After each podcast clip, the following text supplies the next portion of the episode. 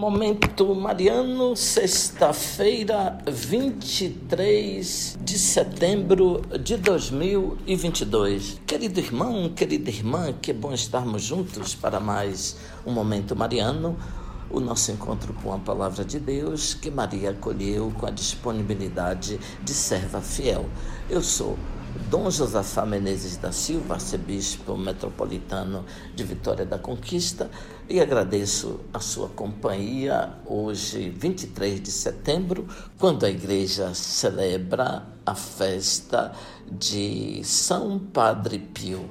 Padre Pio nasceu no sul da Itália, de família humilde, no dia 25 de maio de 1887. Aos 16 anos, entrou como clérigo na Ordem dos Capuchinhos, os padres que estão aqui na igreja de Nossa Senhora de Fátima, no seminário, no bairro Ibirapuera, como Frei Bernardo e tantos outros frades santos. Foi ordenado sacerdote na Catedral de Benevento no dia 10 de agosto de 1910. Padre Pio iniciava seus dias acordando muito cedo, antes da aurora, para rezar e com grande fervor aproveitava a solidão e o silêncio da noite.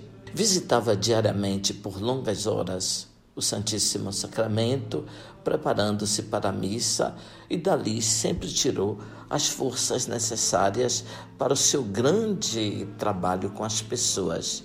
Atendia confissões por longas horas, até 14 horas por dia, e assim salvou muitas almas. Um dos acontecimentos que marcou intensamente a vida do Padre Pio foi o que se verificou na manhã do dia 20 de setembro de 1918, quando rezando diante do crucificado do coro da velha e pequena igreja, o Padre Pio recebeu o maravilhoso presente dos estigmas, os sinais da paixão de Cristo. As feridas foram visíveis e ficaram abertas e ensanguentadas. Esse fenômeno extraordinário chamou a atenção dos médicos, dos estudiosos, dos jornalistas, enfim, de todas as pessoas, de modo especial as mais necessitadas.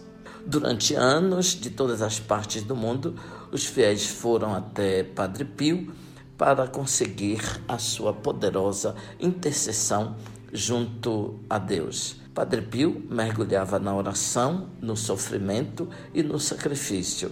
A sua pastoral se notabilizou, além das confissões, em duas direções: a fundação de grupos de oração e a construção de um moderno hospital chamado de Casa Alívio do Sofrimento.